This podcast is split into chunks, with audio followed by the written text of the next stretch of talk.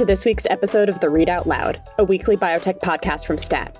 I'm a freshly caffeinated Allison DeAngelis. I'm Adam Feuerstein, three cups of coffee in. And I'm Damian Garde. It's Thursday, February 22nd, and here's what we're going to talk about this week. My brain is buzzing. Uh, the drug industry is saying farewell to one of its more polarizing leaders. Stat's Matt Herper and former Alnylam Pharma CEO John Maraganore join us to discuss the legacy of AbbVie CEO Rick Gonzalez.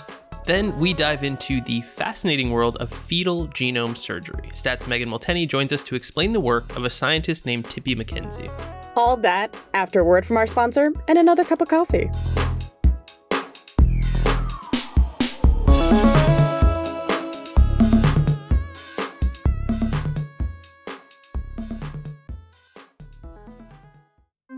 Hey, Read Out Loud listeners, Bob Herman here, Stats Business of Healthcare reporter and the writer behind the newsletter Healthcare Inc. Healthcare Inc. is a weekly newsletter devoted to unpacking the business and secret inner workings of the U.S. healthcare industry. If you're someone who has ever received a medical bill, or craves in depth policy explainers, or loves a playful meme now and again, I highly recommend you check this newsletter out. Learn more at the link in this episode's description.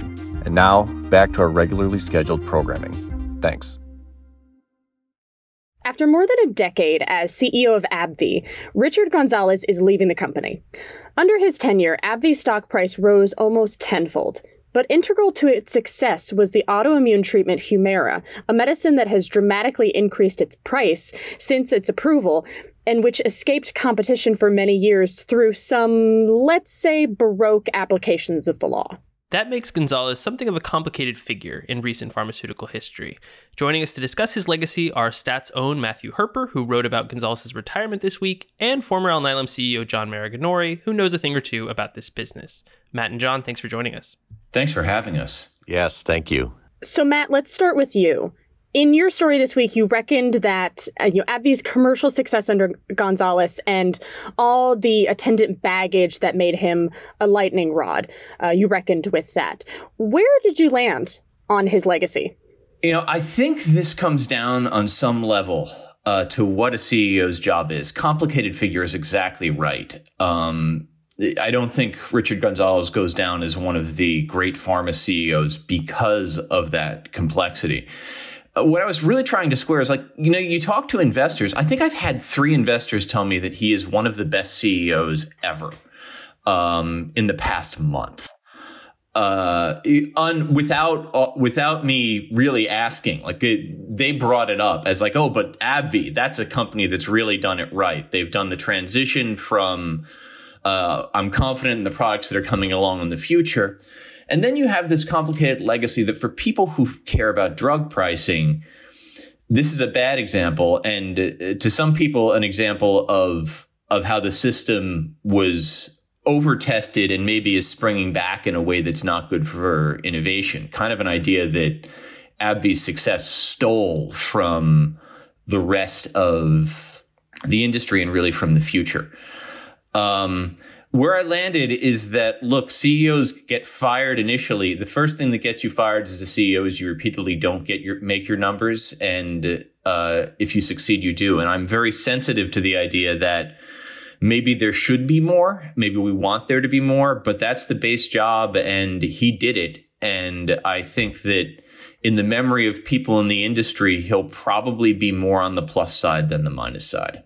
So, John, you uh, you posted on X slash Twitter a kind of response to Matt's piece, and um, you said it was way too kind to Gonzalez and AbbVie. What did you mean by that? Well, I mean, look, I I, I actually think that that his legacy um, will not be as favorable as as as Matt suspects. I mean, I, I don't dispute his his numbers and and the return he generated for shareholders, and I don't know him personally, I must say. But Humira was the straw that broke the camel's back in Washington against our industry. And it ultimately drove the drive to price controls um, and legislation around that, which will harm innovation and harm patients. And look, one can take a Milton Friedman capitalistic or Ramaswamy view that the CEO's sole job is to make money for shareholders but I believe that the biopharma CEO's job is to make medicines for patients and from there reward shareholders. The George Merck uh, famous saying. So that's where I disagree with Matt's take on on his legacy at the end of the day. So Matt, let me ask you. So uh, John is sort of drawing a, a, direct line between Humira, the pricing of Humira, the patent estate around it, and the Inflation Reduction Act and all the drug pricing kind of stuff that's going on now. I mean, do you agree with John? I mean, what's your take on that? I, I actually think John and I agree more than we disagree in some ways, but I think the fundamental area of disagreement here is that I would like all CEOs to be like George Merck or Ken Frazier or John. I don't think that that is after years of covering and watching CEOs that that is the first part of the job. That's the part of the job that makes figures truly legendary in an industry when they're able to transcend just making the numbers. There's a contrast here and a conflict here that's really I mean, it's not just what's difficult about pharma, it's what's difficult about the world, right? And I would like it to be true that pharma CEOs are judged on their their impact on the larger world. And I think they are to some degree. But I think you can I think that from the perspective of the people who hire CEOs who are in essence shareholders and boards, um, that's not the case that they they they're quite happy to take someone who delivers the returns and quite a lot of CEOs don't. Well, I think you know, Matt. I I I I have to agree that that delivering returns is an important and critical part of a CEO's job, and and you know we we took that very seriously at Alnylam as well. But it, really was just the approach for how you would do it, and and and and I do believe that a biopharma CEO's job is to make medicines for patients, and if you do that, you know that's the beauty of it. If you do that well then you will reward shareholders because it naturally follows. Those profits naturally follow, as as as we know from from the beauty of innovation and how it makes an impact at the end of the day. If you take the shorter term view and say, I'm going to milk this cow till I get every piece of milk, every drop of milk out of it, um, and I could I could give a crap about the rest of the sector and the long term implications. That that is not a great way to ultimately create an ecosystem that is sustainable at the end. And that and that is where I take issue um, with um, you know with with Rick's legacy in this regard. So, John, you think is it John? Is it possible to to do both, to accomplish both, to yes. to both um, generate an, a return for shareholders and and kind of think about the broader world about in terms of drug pricing and access, and sort of not do what you know Gonzalez and AbbVie did around Humira? Yes, I totally think it is. I mean, but John, I I have to play Ian Read actually a bit here because um, I remember there was a, a, long time ago I was party to a conversation between Ian and Len Schleifer where they kind of had this argument. And the the other argument there is that it's very easy for someone who's run an early stage biotech company to say that but it's very uncommon for someone who is running a company that has um, a 10 billion, 20 billion dollar drug driving its profits to not look for every opportunity to to prolong um, you know, it's a very difficult thing to ask of a board, and your fiduciary duty does end up coming into direct conflict with the um, with the with keeping making the ecosystem you want in the future. There's a choice that has to be made. And I don't know that there are any CEOs who are celebrated for making the choice that they were just going to let it expire, that they were just going to let it go. I, I, I am sympathetic to the idea that this went too far and broke the industry's back. But I think the question is, was it his job to save everybody else? You know, Matt, it's interesting. I remember that conversation between Ian and and and uh, and Len uh, and it was around price increases that that were going on from from Pfizer, and Len was commenting on it. I, I, you know, the the issue on all this is really the productivity of the industry at the end of the day. And you had Len. It's not about biotech versus pharma. It's between um, Len, who's got an amazing platform that generates sustainable innovation, versus the challenges that existed at Pfizer at the time where there wasn't a product engine that delivered a sustainability around their growth. It was really around the fundamental productivity of their R&D engines at the end of the day. And that's why one company, namely Regeneron, was able to grow organically, sustainably without, you know, annual price increases. And the other company, Pfizer in this case, had to rely on other tricks of the trade. And I think that's the issue, um, not necessarily having to deal with a $20 billion, you know, baseline per se, but really the real productivity of R&D. But John, is there a way to set the world up so that shareholders actually want that? Because I guess in 20 years of watching this, my impression is that the investor base doesn't always care, right? I mean, they loved Mike Pearson at Valeant, who was probably the ultimate example of right. let's not do any R&D, we'll buy stuff, we'll raise the prices, we'll make tons of money, right? Yeah.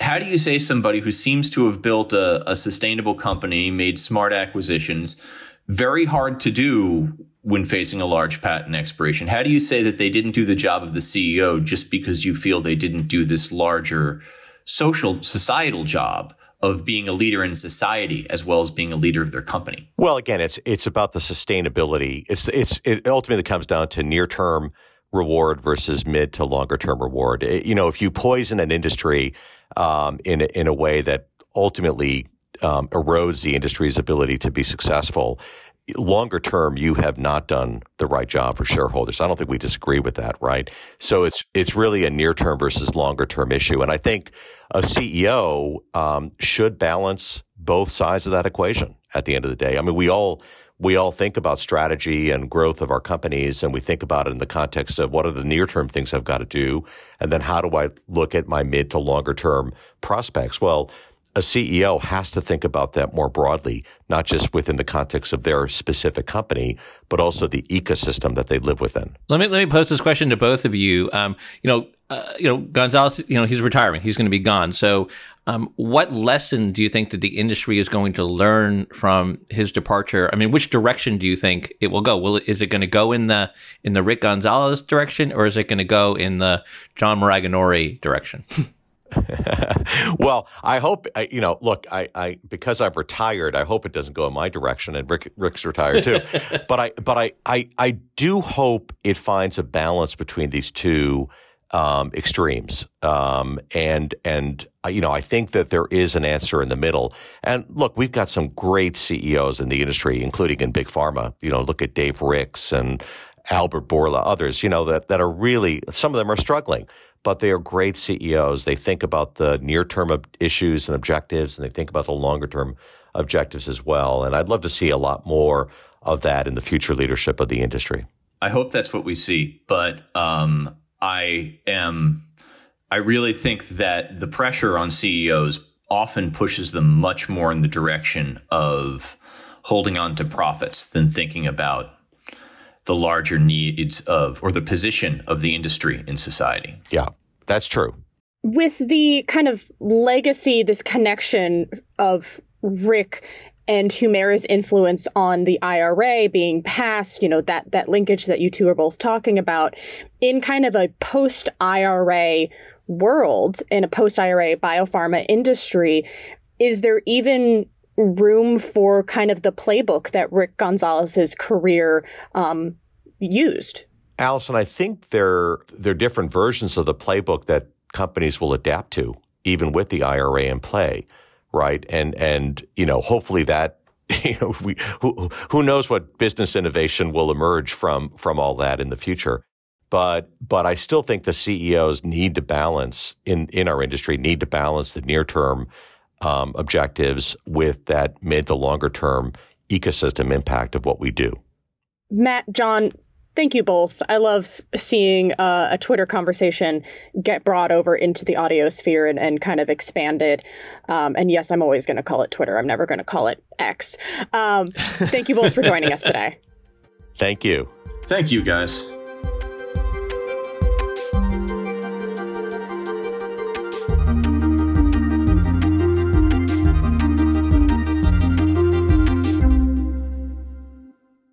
It's a situation that expectant parents dread.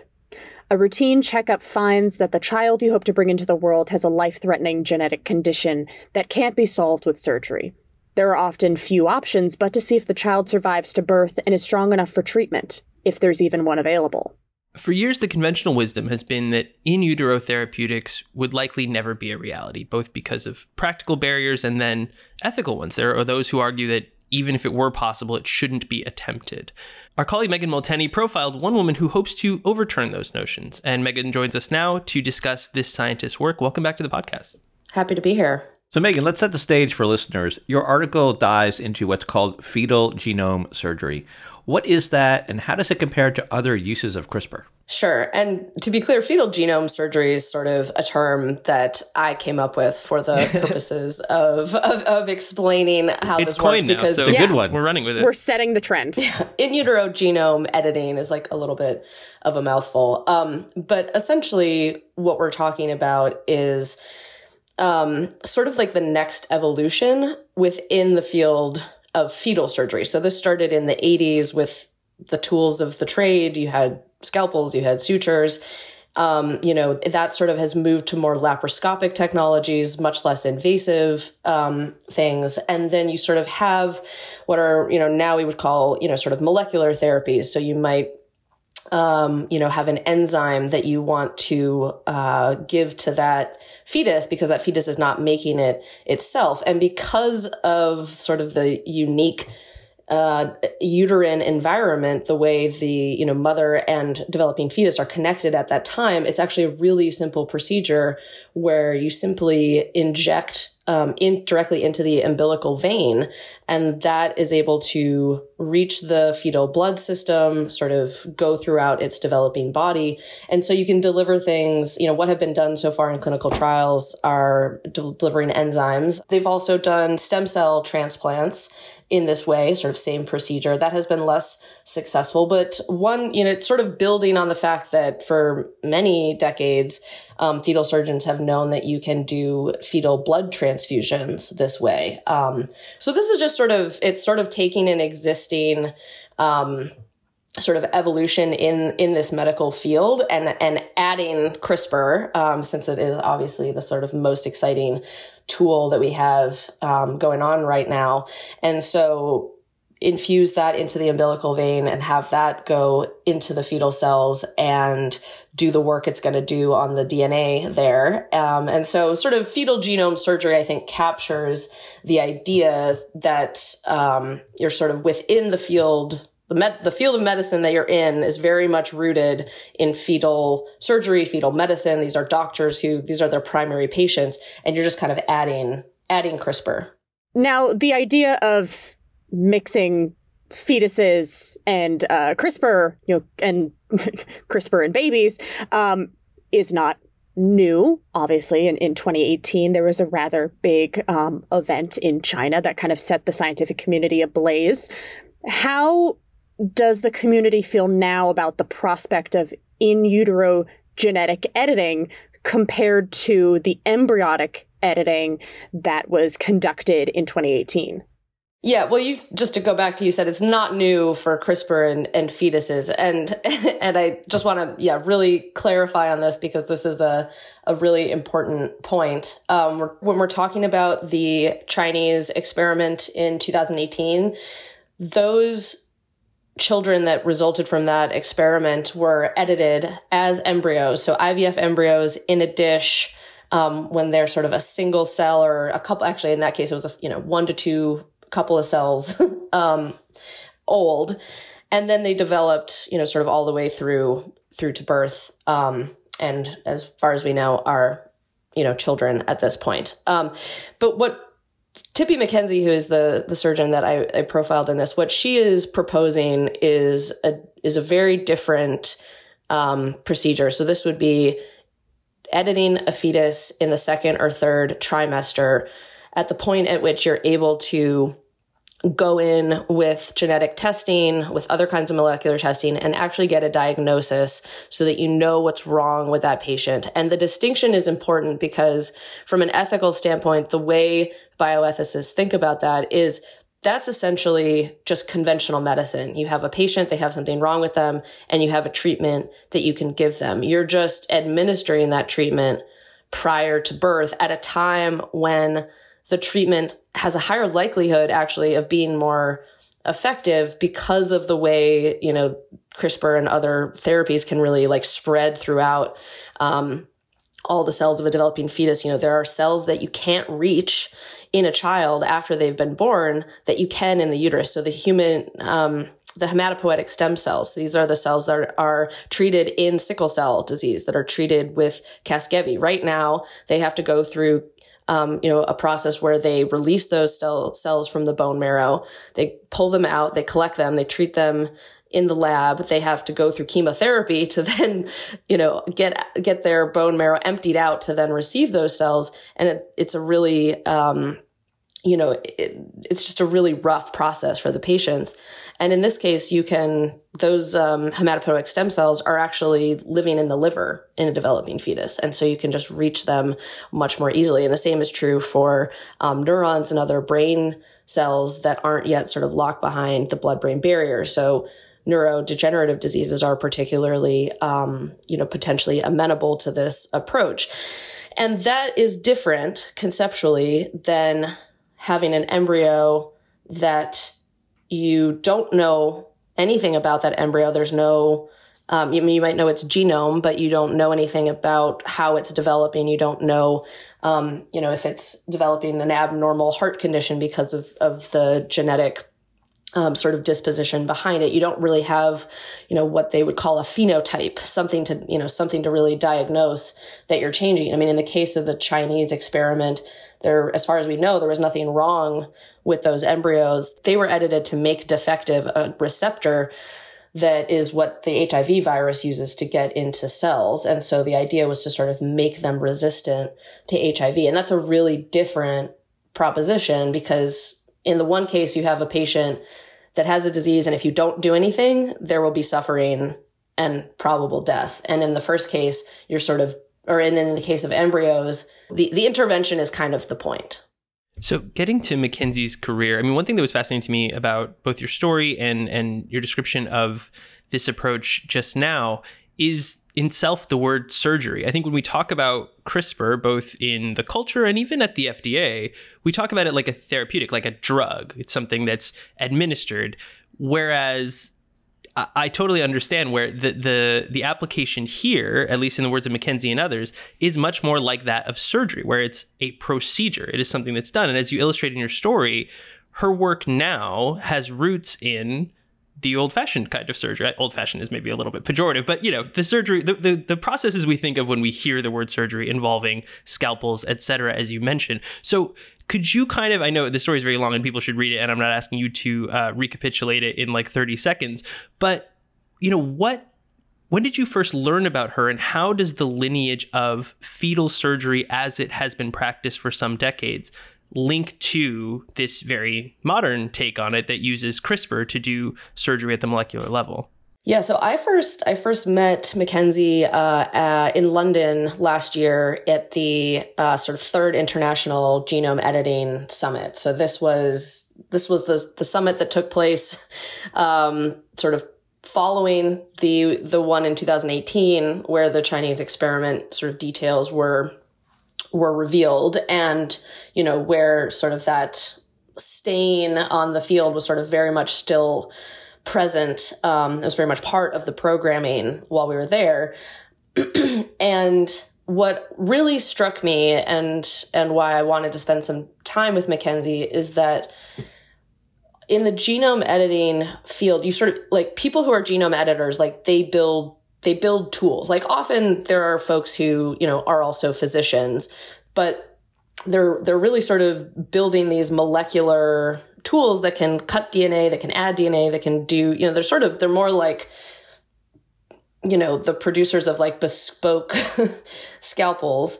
And when I went back and looked at sort of the history of fetal molecular therapies, I was surprised to learn that almost immediately after some of the first human tests of gene therapy, that those people who had developed the tools of gene therapy, so we're talking about, you know, transgenes and and viral vectors, they were like, let's go in utero right now. They were like going to the NIH, um, RAC, they were like going to the FDA and it was really being driven sort of by by the, the the tool developers by the people who were like made these gene therapy vectors. They're like this is awesome.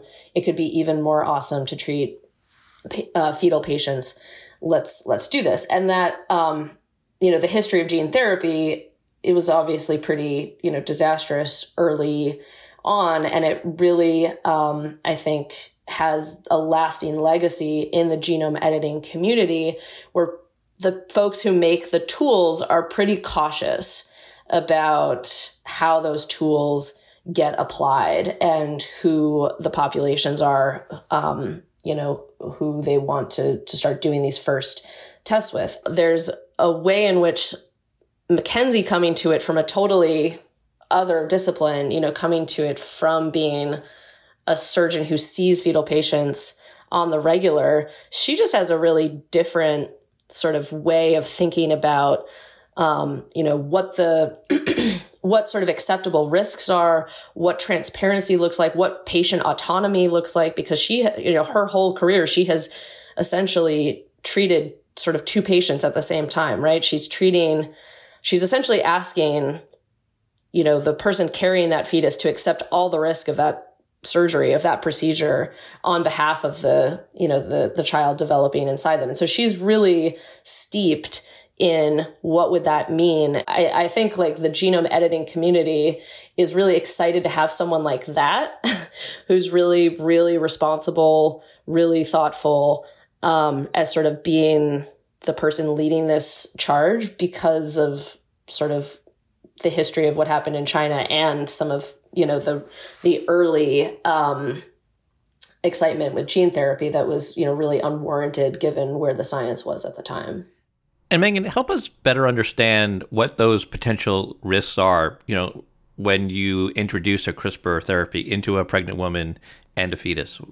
So, like I said, you're sort of you have two patients, and one of them, the you know the person who's carrying the fetus is taking on all the risks and doesn't stand to have any of the benefits. The fetus is is going to stand to have all the potential therapeutic benefit. So there's primarily a concern um, with risk to the mother, and that would essentially encompass can some of these CRISPR molecules, depending on how it's delivered, um, cross over into the maternal bloodstream and either cause an immune reaction or you know do some some some editing of her cells um, you know which who knows sort of what the impact of that would be. But the, the those are i think those sort of pale in comparison to the the risks of you know what the fetus would be assuming. So you know sort of like a double-edged sword of this developmental stage where more and different types of cells are accessible.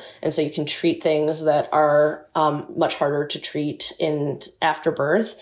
But that also means um, that these you know genome editing components can really can really get a you know can really be distributed widely across different tissues. And the biggest concern right now is that some of the tissues that might be inadvertently impacted and edited would be germline um, tissues. So that would be cells that become sperm and become egg.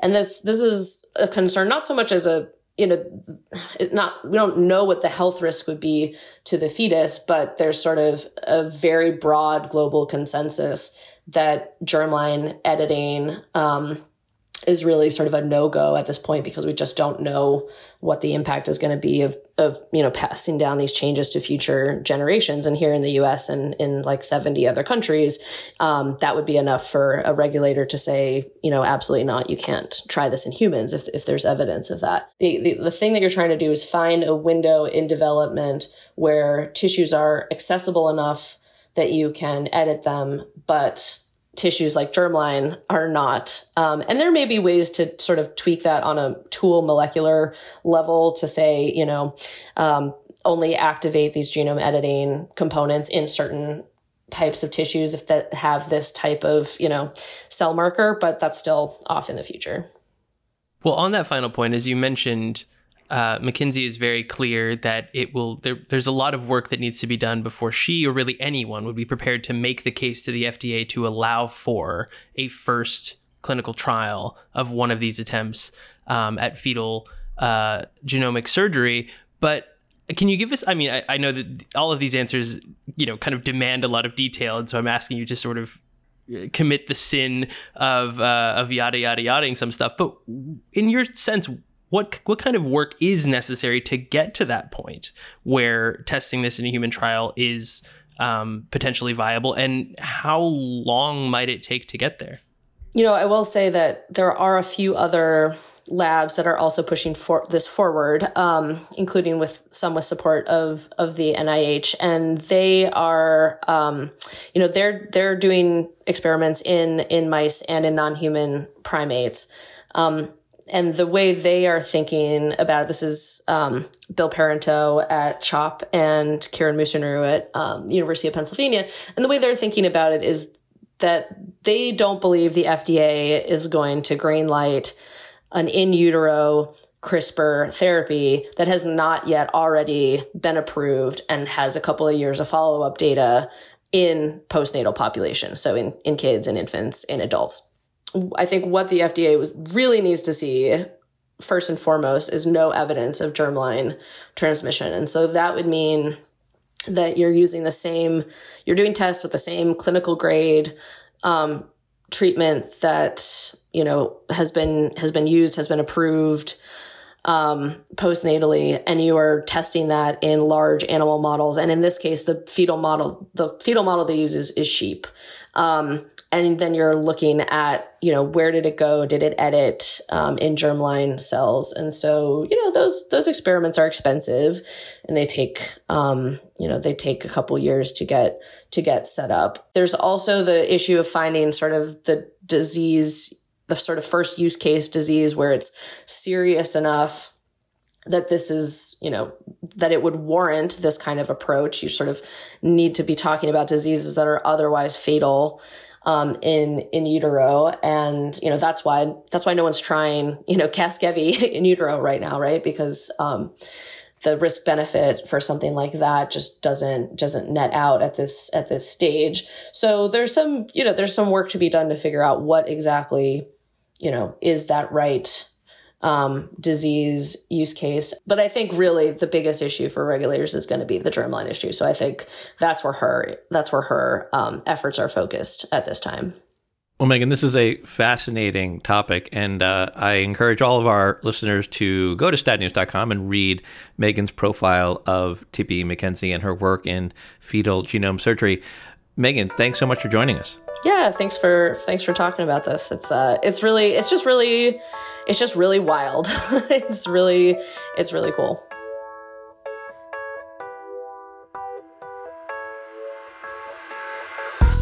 That does it for another episode of the Read Out Loud. Thank you to Teresa Gaffney for producing this week's episode. Our senior producers are Hyacinth Empanado and Alyssa Ambrose. Our executive producer is Rick Burke, and our theme music is by Brian Joel. We'd love to hear from you. Tell us what you like about this week's episode, what you didn't like, and uh, I don't know, your thoughts on Rick Gonzalez's legacy.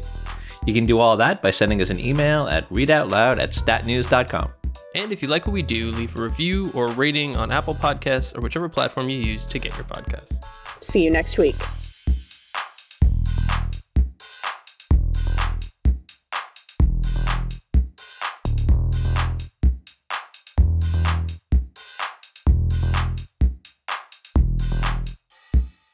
Sorry. cut this out of the. Keep everything else. Cut No, this out. let's, let's let's leave that in. Let's leave it that in. like That'd be you Leave the whole thing in. Like this is some weird biohacking project for you. Like you begin really high on whatever, then it's just suddenly choking to death seconds later.